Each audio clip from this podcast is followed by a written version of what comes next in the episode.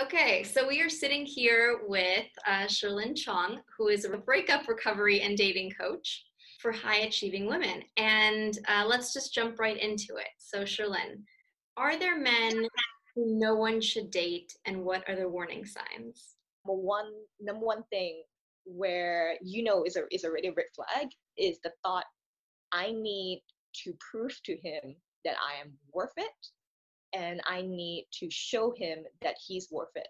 I mean, I know most people go into like, um, you know, oh, all this toxic man. Oh, when he ghosts you, you know, this really, doesn't really surface stuff. Uh, when you have a guy who isn't, who isn't at a stable point in his life or even stable mentally, right? They tend to be really intense and then they tend to back off a little bit because of, of things you know like things that are going on in their life. If, if those guys come in and they're and they're undergoing like a financial instability for example that's a really big one then they cannot see you right now and they're kind of really cold that's not a situation for you to fix. That's the first thing that i have to tell all women here. That's not a situation for you to fix. You can be there for him. You want to be there for him because it make you feel like shit if you were to walk away. If somebody said this um she said, I cannot keep setting myself on fire to keep somebody else warm. You can turn on the heat to like 10%. okay. but that's that's the most you can do. That's yeah. the most you can do because because his problems are not your problems. When his problems become your problems, and I know that's so romantic, right? I know like in Twilight and Fifty Shades of Grey to tell you all that crap.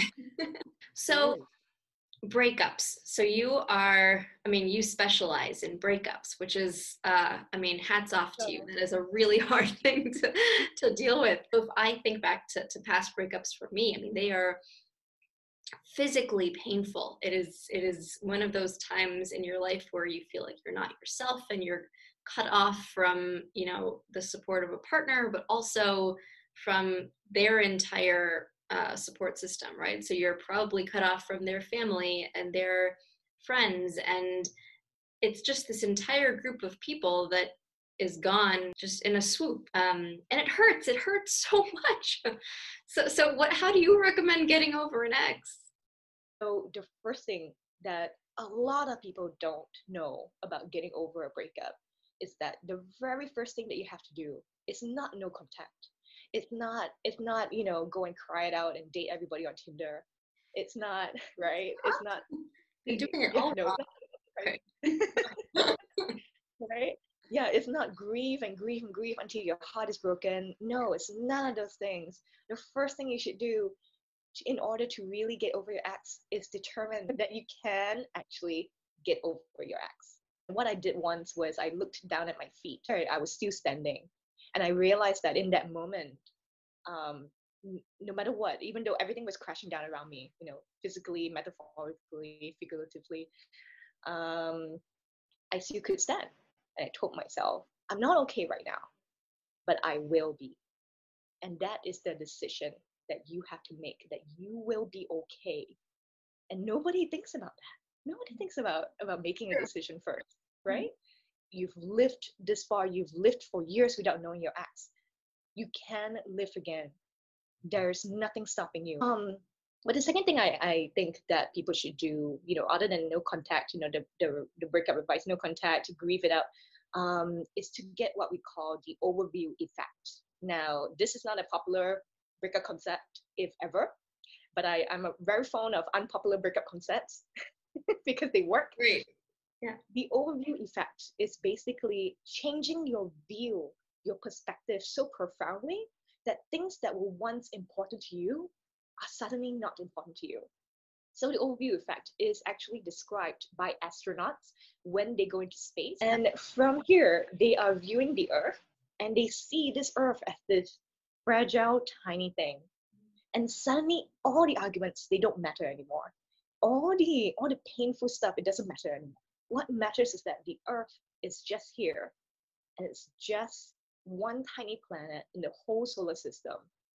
And that's how you have to see your life. Like it's so small, it's so beautiful and so precious. What can you do in the time that you have been given? Go see the world, go go meet other people. There's so many more things to do.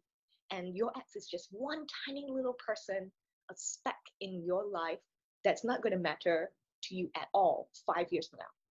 That's a beautiful thing to, to I think put it in perspective and and it's maybe I think why it's easier to get over a breakup that's your second or third breakup because you know that you know that you can be okay. I feel like that, you know, at least for me that first breakup was so devastating even more than any of the others because I wasn't sure what would happen. I wasn't sure that I could cope with it. Um, and that's a really hard thing to think but but what you're saying is just to kind of zoom out and to see that there's so much else to your life um, and that that in five years like you said it's that's not going to matter. So that's a pretty powerful yeah. tactic.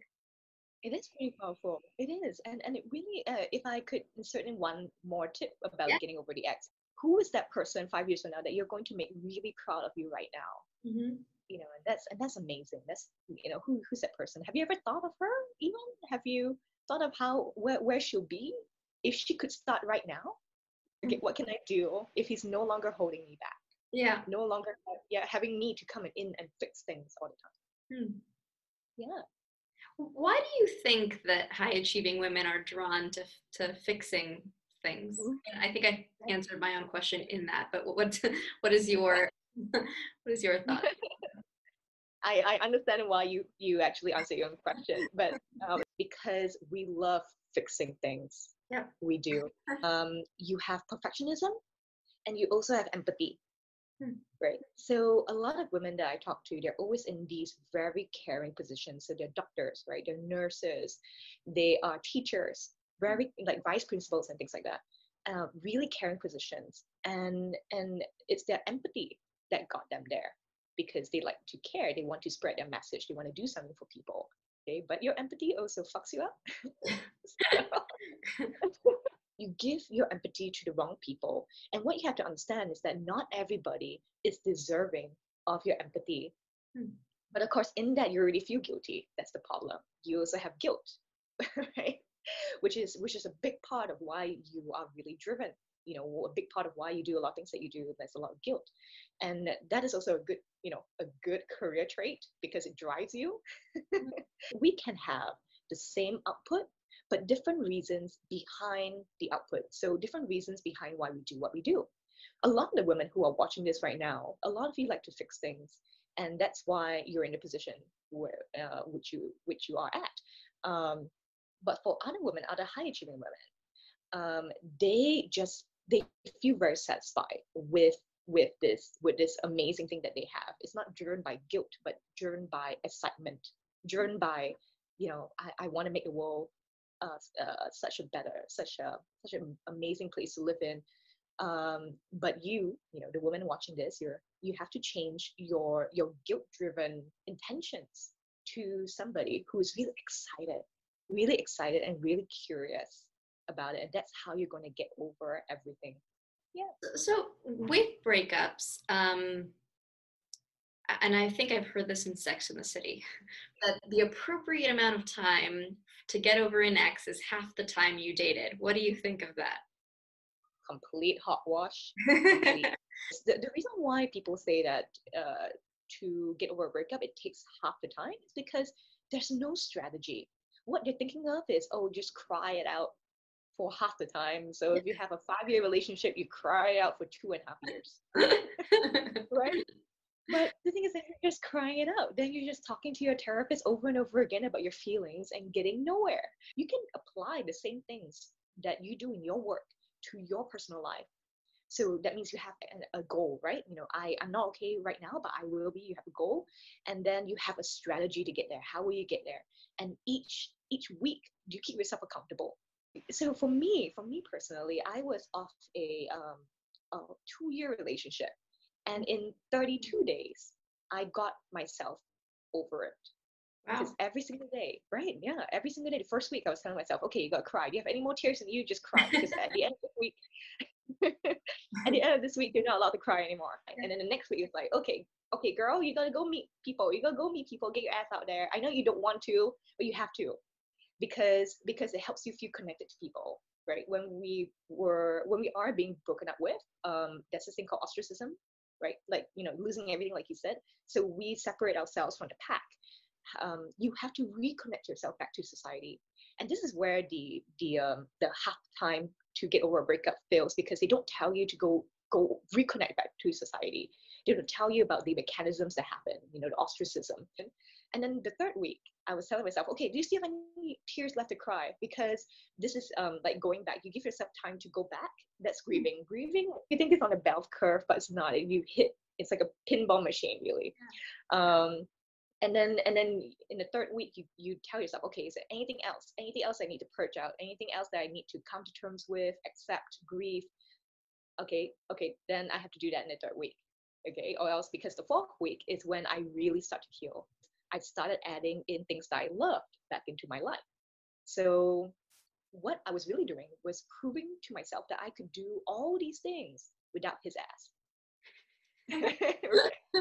so, so just to give one example, like um, we really like to go hiking, for example, mm-hmm. right? So what do I do? The first thing, you know, when I got over the breakup, right? Book myself on a hiking trip. Show that I could hike without his ass. I don't need his thinking, you know, cigarette, uh, uh, freaking matchsticks or like his freaking foldable tent or whatever, right?